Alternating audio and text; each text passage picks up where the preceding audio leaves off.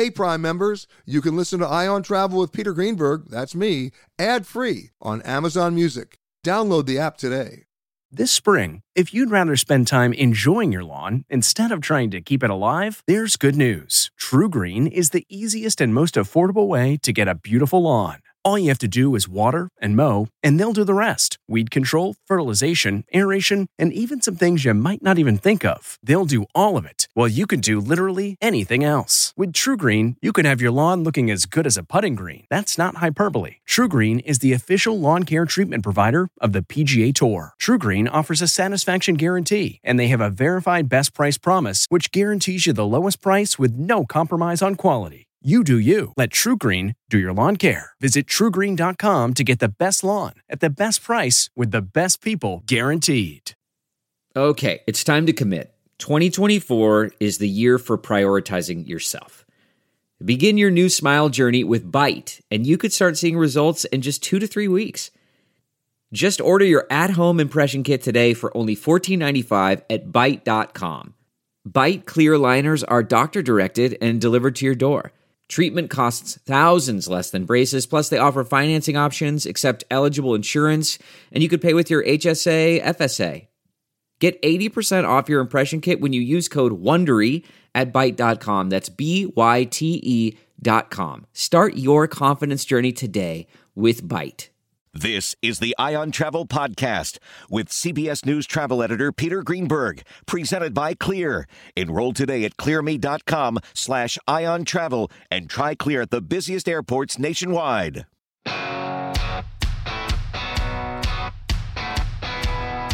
Hi, everybody. Peter Greenberg here, and welcome to another edition of the Eye on Travel Podcast. Do you remember your first class trip? In my case, it wasn't an unusual one. In fact, many kids in the New York City school system did their first class trip to Washington, D.C. And in my case, it was memorable, overwhelming, and in the long term, meaningful. And Washington, D.C. remains one of our most popular destinations today. I'll speak with the mayor of Washington, Muriel Bowser, on how the nation's capital is reopening to visitors, with some secret D.C. suggestions as well. We really need new phones. T-Mobile will cover the cost of four amazing new iPhone 15s, and each line is only $25 a month. New iPhone 15s? Only at T-Mobile get four iPhone 15s on us and four lines for 25 bucks per line per month with eligible trade-in when you switch. Minimum of four lines for $25 per line per month with auto pay discount using debit or bank account. $5 more per line without auto pay, plus taxes and fees. Phone fee at 24 monthly bill credits for well qualified customers. Contact us before canceling account to continue bill credits or credit stop and balance on required finance agreement due. $35 per line connection charge applies. Ctmobile.com. Let me introduce our, our next guest. And I, I do that by referring to my very first adventure trip. Uh, growing up in New York, when I was in the seventh grade, my, high, my junior high school uh, social studies teacher, Mr. Greenhut, took us on a bus. And about five hours later, I was looking at the Lincoln Memorial, the Jefferson Memorial, the Washington Monument, and so many others. My very first trip was an indelible impression, and it made me want to go back again and again and again to our nation's capital. And my memories of that trip are just as vivid today. We went on a tour of the FBI building. They took us up to the lab. I watched an agent actually fire a gun, and they talked about the 10 most wanted list. By the way, I think they still have the 10 most wanted list, but it's probably about 500 people. Uh, then, of course, to all the monuments. And and my favorite in those days, the old Smithsonian Museum. But in subsequent trips, of course, what was really the difference? Coming back to the Smithsonian National Air and Space Museum. That was an indelible impression. Uh, and the coolest thing of all, the museums were free then, and they're still free now. Just what a great memory that I get to relive every single time I go back to our nation's capital. And so I'm very pleased to welcome to Eye on Travel the Honorable Mayor of Washington, D.C., Muriel Bowser. Madam Mayor, welcome. Well, thank you so much, Peter, for having me. And what a great story uh, of your of your 12 year old remembrance of Washington, D.C. Well, I have to tell you, I, I know so many of my friends all around the country who will tell me their very first trip was the class trip to Washington. And, uh, you know, and it still happens today, doesn't it? It absolutely does. We we see many kids from all over uh, come during spring break, um, cherry blossom season, um, usually, and really enjoy their nation's capital. We can't wait to get them back. In fact, we hope some families will will choose to come, especially um, from close by areas during the summer.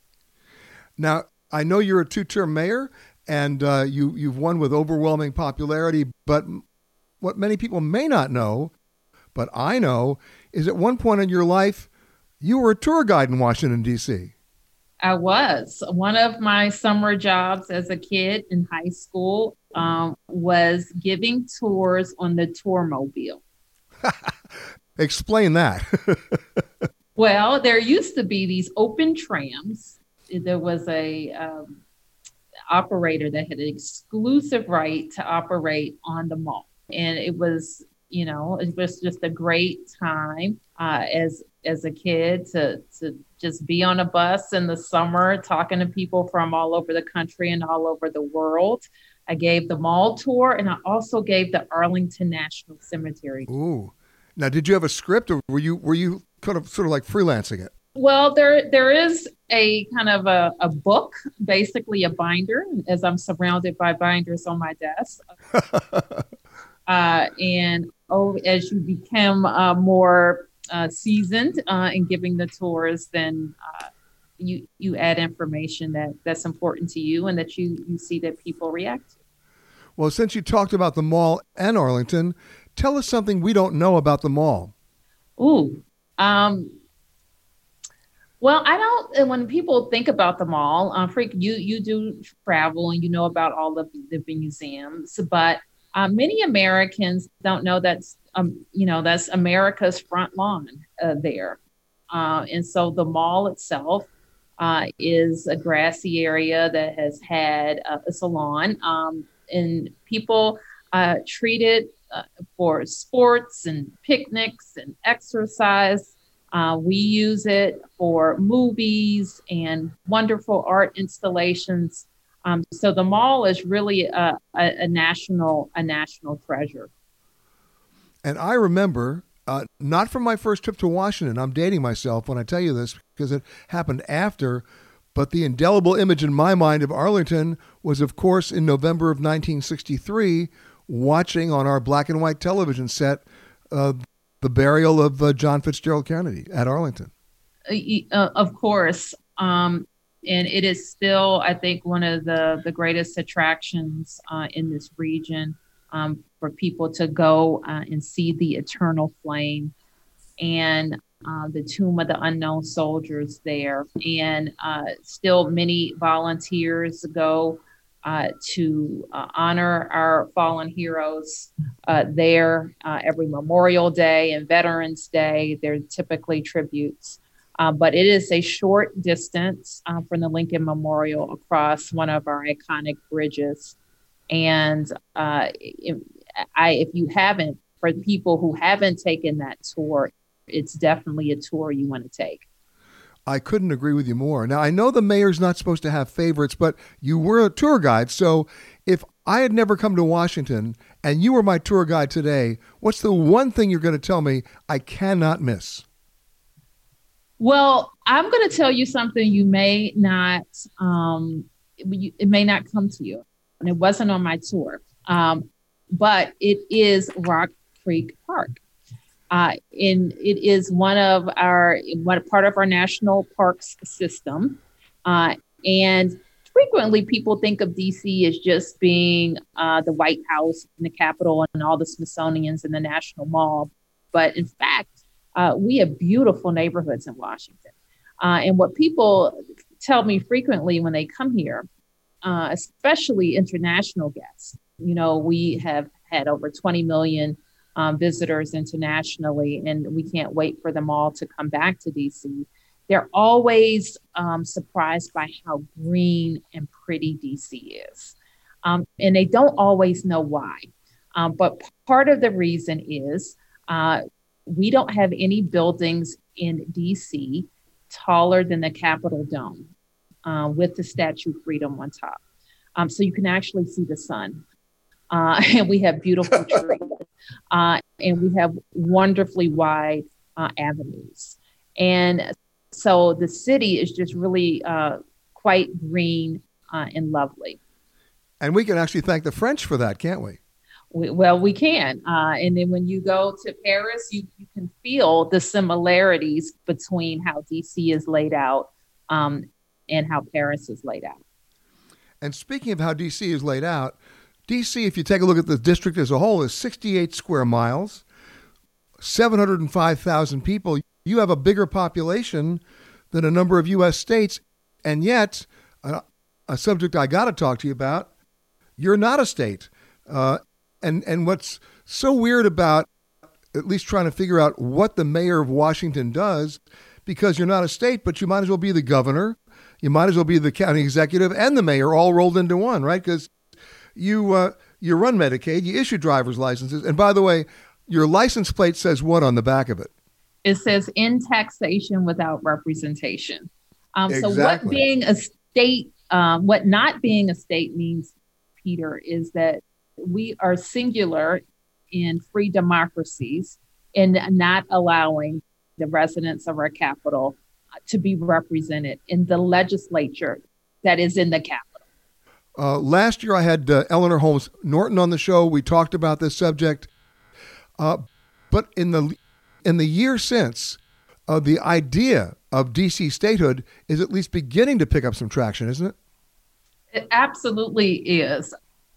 Um, in fact, I would say we're the closest we've ever been um, to actually righting the wrong of our democracy and not allowing residents of the capital to vote in the national legislature. So here's my silly question What arguments could possibly be launched that are rational against statehood? Well, there are no rational arguments anymore because we've debunked them all. Um, they said we're too small, yet we're bigger um, than two states. They said we can't take care of ourselves, yet we're a donor state. We give more to the federal government than we get back. We have all the responsibilities of citizenship. We pay our taxes, we go to wars, um, yet we don't have two senators. Um, and the only way to right that wrong uh, is is through statehood. Uh, it is true that there are a lot of partisan concerns about it, but you don't our constitution doesn't set out determining how people will vote uh, to determine if they have a right to statehood. Um, the congress of the united states uh, has in its uh, sole authority the ability to admit states. In fact they have admitted all the states in the union um, through simple legislation outside of the first 13 colonies. Wow. And yet by my count, what, 22 state Republican attorneys general have sent letters arguing in their minds that D.C. statehood is unconstitutional. How could that be? Uh, well, uh, they they they have a, a view, uh, certainly, and we know that it's a political view, not a legal one. Uh, legal scholars uh, have made clear, including Jamie Raskin, who is a preeminent constitutional lawyer and member of Congress uh, representing Maryland, uh, and others uh, who have worked for Republican presidents, uh, that the Congress has in its sole authority the power to admit states, including uh, DC. This notion that the Constitution requires um, a federal district is true. Uh, but our legislation, H.R. 51, uh, makes clear that there will be a federal district. Uh, it will include the Capitol, it will include the White House, the National Mall, all the free museums, and everything that everyone comes to DC to visit will continue to be the federal district. Um, the balance of the city, the rest of the 68 square miles where we all live, um, will become um, the 51st state. What I want to make clear to all of your listeners, Peter, all around the country, is nothing changes for them. Um, they're still going to have their nation's capital to visit. They will be able to call on their senators and representatives at the Capitol. They will be able to go to the Easter egg roll at the White House. All the museums are going to continue to be free. Uh, all of none, none of that changes. What changes, which they all should be interested in, is that our democracy becomes more perfect because everyone who pays taxes uh, will be included. And I'm assuming that also applies to Puerto Rico. Uh, I personally, now I'm not Puerto Rican, uh, and I wasn't elected to represent their views, so I can't speak for them. But I can speak for the people of the District of Columbia who voted 86% of them um, to be admitted as the 51st state. Now I understand that Puerto Rican statehood is being considered. I quite frankly uh, see the benefits of Puerto Rican statehood for Puerto Ricans, uh, and if that is what they choose, uh, they will have my full support. And of course, you said two of the most magic words in answering this question. So I'm going to repeat them to you about Washington, D.C. Free museums. yes, absolutely. Uh, it's a wonderful thing, the Smithsonian's. I think our Destination DC uh, director, uh, he gave me the number of hours it would take for a person uh, to walk through all of our free museums. Um, and you simply can't do it in one visit. That's why we encourage people not just to come for the weekend, but to stay a while um, so they can get through all the museums uh, in Washington, D.C., but then also get out to our neighborhoods, get out to our restaurants. Um, we have to, we have worked long and hard on dispelling this notion that D.C. is just a government town. The fact is, uh, we have wonderful nightlife, wonderful cultural scene, uh, and they all of these folks are waiting for our visitors um, to come back. Exactly. And you have memorials that people don't even know about. You, some of them are actually hidden, like the Einstein Memorial. Yes, we do have a. Uh, you're talking about in front of the National Academy of Sciences? Exactly. Uh, yes, that is a wonderful one, and it is an incredible sculpture. Uh, we have other wonderful parks, um, and you, we count ourselves lucky to have a lot of little um, triangle parks um, that have monuments and museums on them. Um, did you hear about the Exorcist steps in Georgetown? no. well, you have you have to go look it up.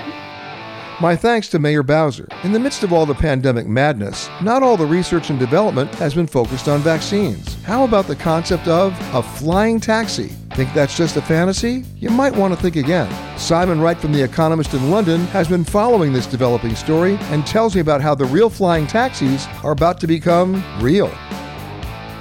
In the midst of COVID 19, in the midst of economic debacle, in the midst of unemployment being at an all time high, in the midst of the travel industry starting to inch back. What a cool idea that came out of nowhere. The idea that flying taxis may be about to take off. And joining me now, the man who covered that story from The Economist, Simon Wright. Hey, Simon. Hello. Let's talk about this because, you know, we've been listening about the idea of the supersonic flights coming back. We've been listening to the idea that the technology is there. Although, if you dig down deeper, you find out that, uh, you know, we may not see the supersonic planes for the next three or four years. We've talked about going into space, uh, and then we find that it's not really space, it's really suborbital. But the idea of a flying taxi, I mean, goes back to my days watching the Jetsons. So, talk to me about that, Simon. Well, absolutely. I mean, you say it's come out of nowhere, but look, the Jetsons sort of set the model. But in fact, the origins go back to 1917, almost as almost as long as, as uh, flight itself, with the Curtiss autoplane, which was a kind of awkward-looking contraption with detachable wings that could turn into a car. I mean, but it barely left the ground. In sort of subsequent decades, we've seen other machines that made it into the skies, but nothing really took off commercially. But as you say, in the last year and in the last few months, money has been pouring into the idea of flying taxis. And, you know, in a couple of years, these things are going to be taking off and carrying paying customers. So I know the, uh, the idea that something can go in the air and fly is not new to any of us. We do it all the time. But I guess it, it raises all sorts of other issues of liability of air traffic control, of limits on altitude or space between flights, of where they can actually land, uh, how fast they're going to land. We're not talking helicopters, right? No, well, I think that's exactly right. You, one of the things that is sort of the reason this is happening now, one of the reasons is because there is a, finally a pathway to certification. Regulators looking at these things and saying, yes, they, you know, they're okay. But, and the other reasons are, look, the technology has now been matured, so they're lightweight. We have batteries that have enough power because these are going to be powered by by batteries for the for the most part. There'll be vertical takeoff and landing, so you don't need much sort of infrastructure. And you know they're, they're, they're so they're, they're ready to go. That's why that's why we're seeing all this excitement now. All right, so I know vertical takeoff and landing, But but humor me a little bit, Simon. Where do you land one of these things? Well, you don't really need much infrastructure. You just need a sort of a patch of concrete, really, and not a, not a very big one. I mean, you might need a ticket booth, and uh, you'll need to have sort of charging infrastructure uh, at some of these landing places. But as I say, you don't need much. With a helicopter, which is the other way of sort of getting around with vertical takeoff in cities, they're very, very noisy. They need big areas to, to take off.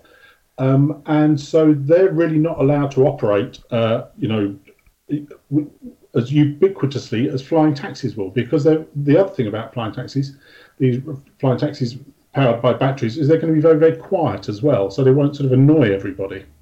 Graduation is a sweet occasion, but finding the perfect gift can be a bitter struggle. MMS.com has a solution personalized M&Ms.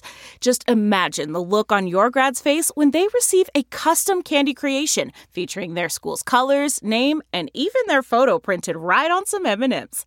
It's a thoughtful way to celebrate their accomplishments and make the occasion even more special. Visit MMS.com to create your own personalized gifts and party favors for graduations, weddings, birthdays, and more. That's MMS.com. Use code WONDERY to receive 15% off your next order. Okay, so now I have to ask two questions. One, will they be pilotless or will they be operated like a flying Uber? Well, that's a good question. Talking to people in the industry, they say that eventually, like Uber, they want to remove the driver because that's the thing that's going to, you know, take a big chunk of costs out. But I think what they want to do is they want to get the people and regulators used to the idea of uh, flying taxis before they go to flying robo taxis and remove the pilot. And I think that's probably a good idea. I get it. And then, of course, there's some liability issues. I'm no, and, and the competitive issues. I, I noticed the other day that United Airlines may be interested in investing in this as well. Well, look, I mean, let's look at the investments of, of recently. Not only have aerospace companies, car companies, tech firms, tech investment funds, all kinds of people been putting money in recently. We've seen um, a variety of uh, reverse mergers through, I'm sure you've heard of the special purpose acquisition companies, the sort of shell companies that offer up oh, yeah. all kinds of public listing. We saw um, Joby uh, uh, listing in February, which uh, uh plan to list it, saying it's planned to list in February with a valuation of 6.6 billion. Archer, uh, 3.8 billion, and more recently Lilium, a German company, those part, other two are American, uh, via reverse merger at 3.3 billion. So we're seeing all this money flowing into the industry. There are 300 firms apparently working on these sort of craft that can take off and land vertically. So you know, it's, it's all building up. United have uh, placed a, an order um, with Archer for a, a, a, quite a big order for these flying taxis when they turn up. It's not clear what they're going to use them for. I mean, in one sense, you know, getting to an airport is a, is, is a great way of going. Joby say that the initial cost of uh, of their will be four dollars per person per mile, but that could soon fall as we get economies of scale coming in. So a, a, a trip from sort of downtown Manhattan to JFK would then cost thirty to forty dollars per passenger with sort of four people sharing.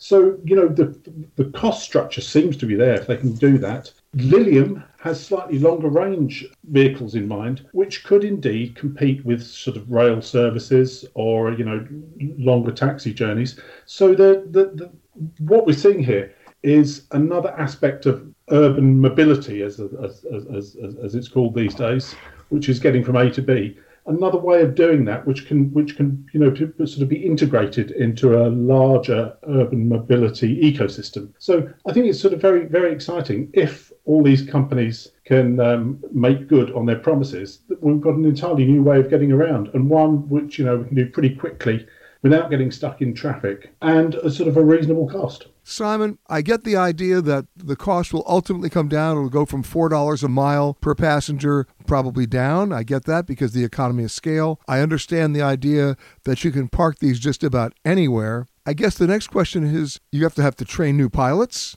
and you're going to have to train uh, people in local knowledge because far be it from me to be to, to be uh, at least asking the question about power lines and uh, and congestion. I love the idea of flying above the traffic, and it goes back to the days of the original pilots uh, when they said IFR. And now we know IFR today means instrument flying rules. Those days they said IFR meant I follow the railroad, right? They, so I guess will there be different skyways then, uh, and, and and and and approved avenues? Well, I think this all has to be sort of thrashed out, um, but I think I think you're right. There would be that sort of thing. But you know, technology I think is going to save us here. The, the idea of geofencing not only sort of keeps uh, these flying taxis away from things like power lines, but it keeps them away from each other as well. It's um, it's a, and it's not the most sophisticated of technologies. It's the kind of thing that's used with drones these days to keep them away from sort of critical infrastructure and things like that. But you're you're, you're right. These these things still have to be uh, completely na- nailed down. I think. What would you say is the biggest challenge that's that's confronting the flying taxi operators? I, it may be public acceptance. I mean, uh, certainly when there's a pilot in the pilot seat, that that should be fine. But as I sort of mentioned earlier, once you take the pilot out, will people be prepared to get into a, a, a, a driverless flying taxi? One of the drawbacks of the uh, uh, autonomous cars, driverless cars, seems to be that there's sort of people are slightly nervous about getting into a car without a driver. So maybe they're even more nervous in getting into a flying vehicle without a driver. You think? you know, even though these driverless vehicles is probably sort of the easier to to manage that technology because you know up in the air there's much less to sort of crash into than there is down on the ground. It's a much much harder job to make a driverless car than it is probably to make a, a driverless uh, robo taxi for the skies. Well, let me let me be devil's advocate. You're right. There's a lot less stuff to crash into in the sky, but then you only have to crash once. so I guess the question then becomes, uh, what do they build in in terms of safeguards? For example, there's a there's a, a uh, single engine plane today on the market called the Cirrus, which a lot of people love flying. And one of the reasons why they love flying it, it's the only plane sold commercially as a private aircraft that has its own built-in parachute in the body of the plane, so that if you lose the engine you pull the handle and you glide down. Um, what happens with all of a sudden you, you lose battery on the flying taxi? They don't glide very well. Well, that's a very good point. Um, I don't know the answer to that, but what I would say is you make sure you keep your batteries properly charged. have, have have several uh, motors, and um, so you know if one goes out, there'll be plenty more to keep keep you in the sky. And remember, remember, Simon Wright said that. I'm quoting you. My thanks to Simon. This summer promises to be a boom in the great American road trip as we all begin to rediscover our own country. Joe Yogerst is the author of National Geographic's 100 Parks, 5,000 Ideas, and he talks to me about where we're going this summer, and perhaps most important, where we're not going this summer, but maybe should. Just about every airline is out there flooding the zone right now uh, banking on the idea that America is going to start traveling again within the United States. And uh, when you take a look at the individual destinations they've announced as so called new routes, what a surprise. It's Acadia, it's uh, Bozeman, Montana.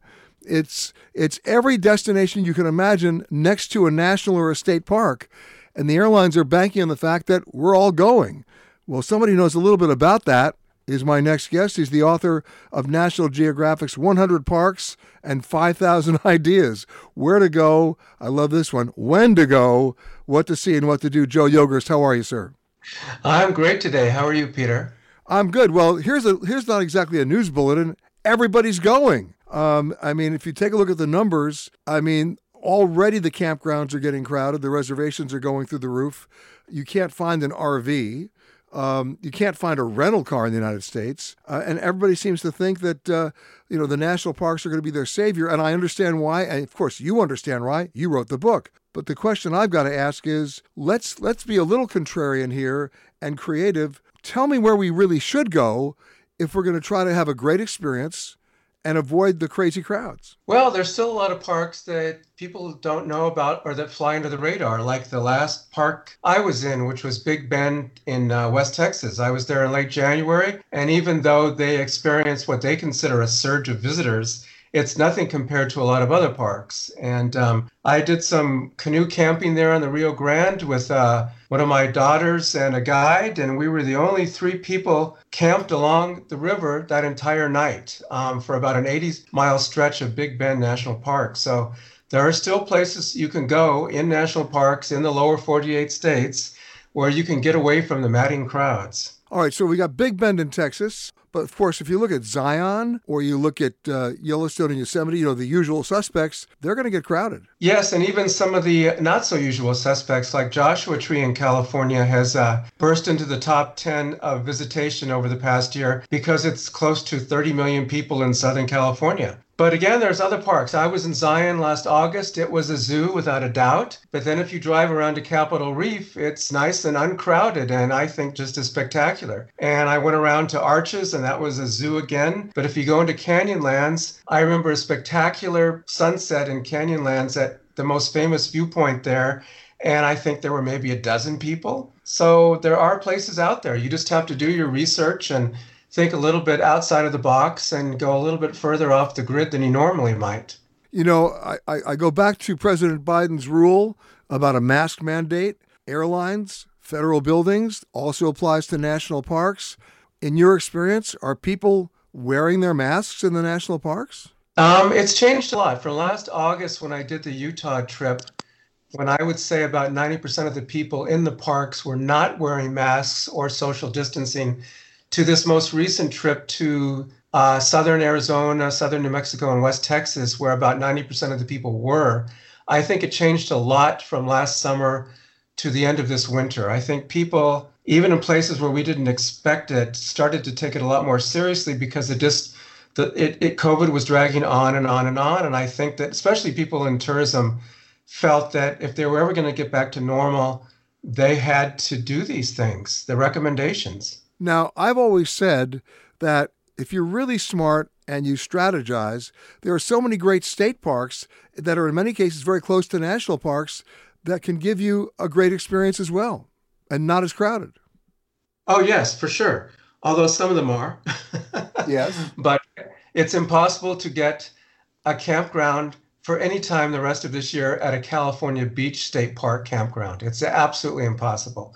Um, and um, luckily, I have um, reservations for Crystal Cove in Orange County in August um, that a friend was able to snag when the parks opened up again. But other than that, I just can't find anything along the California coast. Um, and um, but yeah, you're right. There's a lot of uh, there's somewhere between eight and ten thousand state parks in the United States. Um, some of them are really well known and still crowded, like Niagara Falls some of them are just out in the middle of nowhere that people don't know about. Um, it's a great resource um, because they're often just down the road from where you live. And it's a lot easier to go and do day trips to these places, even if you're not staying overnight. And you can find a lot of uh, state parks in states that are more off the beaten track. Um, and like Montana, for instance, where I've camped at the state parks, where, where you're going to be able to find something very easily, yeah. I think. I know that when you went to one of the national parks in Utah, you rented an RV and you survived. Ba- barely. yes, I rented an RV in St. George and with my wife and my two kids, and we went to five national parks and five state parks over an eight-day span in in August, um, basically to research my next two National Geographic books and also to do a feature story and photos for CNN Travel on being an RV rookie. Um, and, I, and, I, definitely made rookie, rookie mistakes. Well, you know why I'm laughing? I'm laughing because I remember the first time I rented an RV and I thought I knew everything. I didn't understand the concept of the right turn. And if you don't learn that and take your driving test before you ever leave the lot, you're going to do some damage. Well, I had the advantage of having kids with me that do what I tell them to do, at least at this age. And so they would hop out and make sure I didn't hit anything if I was turning right or left. and, uh, so so I had human spotters, you could say. So you you are you tell are you telling me you returned the RV with not a single dent? Yes, I didn't hit anything. I know it's miraculous. that's what I was worried about beforehand was was like pulling in and out of a gas station. You know, it's how can I avoid hitting those little those little poles they have to make sure you don't hit the pumps and things? But I managed to not hit anything, which is but that that's not to say that it was a perfectly fine experience. When we picked it up in St. George, the the guy who runs the company who turned it over basically said even if you crank the air conditioning full up, that the air temperature inside is still going to be somewhere around 20 degrees below the ambient temperature outside. So when it's 110 in Moab, Utah, it means the inside of your RV is 90. Ooh, that's a hot box. That's a hot box, and it and and that's the thing that more than anything led to the family squabbles inside the RV. Um, my my wife tells it a lot better because she had to deal with the kids who basically were saying, you know, you're too close to me, don't touch me, you're sweaty um, inside the RV. Um, so is what you're saying is what you're saying don't rent an RV in the summer? Don't rent an RV in the summer. I would say any place that gets over 90 degrees in the daytime because you're going to be uncomfortable through much of the day. And it might be even hard to sleep at night unless it, it cools off appreciably. The other thing I never ever came to grips with was the the black water system, the septic system. And I, I talked to RV veterans afterwards. I should have talked to them before. And they gave me some great advice if I ever do this again. Um, and that's use the onboard toilet as little as possible. so. Yep, I, I get that you know, it, it, look. The thing is for me, and, I, and I'm I'm taking your word about the temperature. The thing for me is I would rent the RV in the magic month of September. For me, that's the magic month for travel anyway. It's less crowded. Uh, you're not going to have arguments in the in the RV because of the heat, and uh, you'll get a, you'll get a chance to survive with or without the black water system. Oh, sure, and, and I would actually push that to October myself because here in the southwest, you know, corner of the country where I live, you still get pretty hot Septembers. Um, but October has pretty much always been my favorite month to travel um, almost anywhere in the world because it's either going to be fall or spring, no matter where you are. And uh, it's pretty much ideal weather. So, yeah, September, October, definitely. Not in August, not in Utah.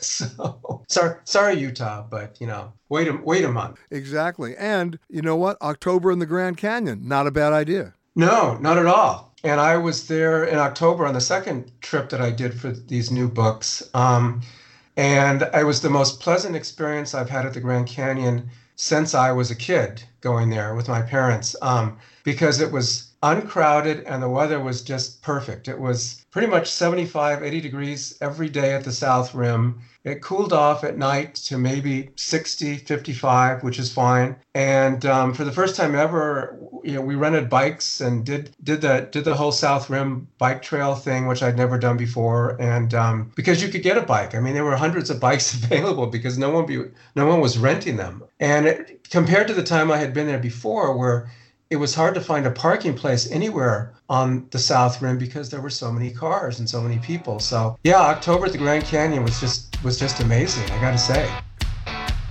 My thanks to Joe, to Simon Wright, and to Washington Mayor Muriel Bowser. And my thanks to you for listening to this Eye on Travel podcast. For more conversations with the world's leaders in travel, as well as answers to your travel questions, be sure to rate and review this podcast wherever you happen to listen to podcasts. And for all the breaking travel news, which seems to be happening by the hour, just log on to petergreenberg.com. Special thanks to our sponsors at Clear. Enroll in Clear at clearme.com slash Peter and zip through busy airports nationwide. If you like Eye on Travel with Peter Greenberg, you can listen early and ad-free right now by joining Wondery Plus in the Wondery app or on Apple Podcasts. Prime members can listen ad-free on Amazon Music. Before you go, tell us about yourself by filling out a short survey at wondery.com/survey. Look around. You can find cars like these on AutoTrader. New cars, used cars, electric cars, maybe even flying cars. Okay, no flying cars, but as soon as they get invented, they'll be on Auto Trader. Just you wait. Auto Trader. Catch every episode of 60 Minutes, America's most watched news magazine show, as a podcast. Hear in depth investigations across politics, news, and entertainment on your schedule. Listen to 60 Minutes ad free on Wondery Plus.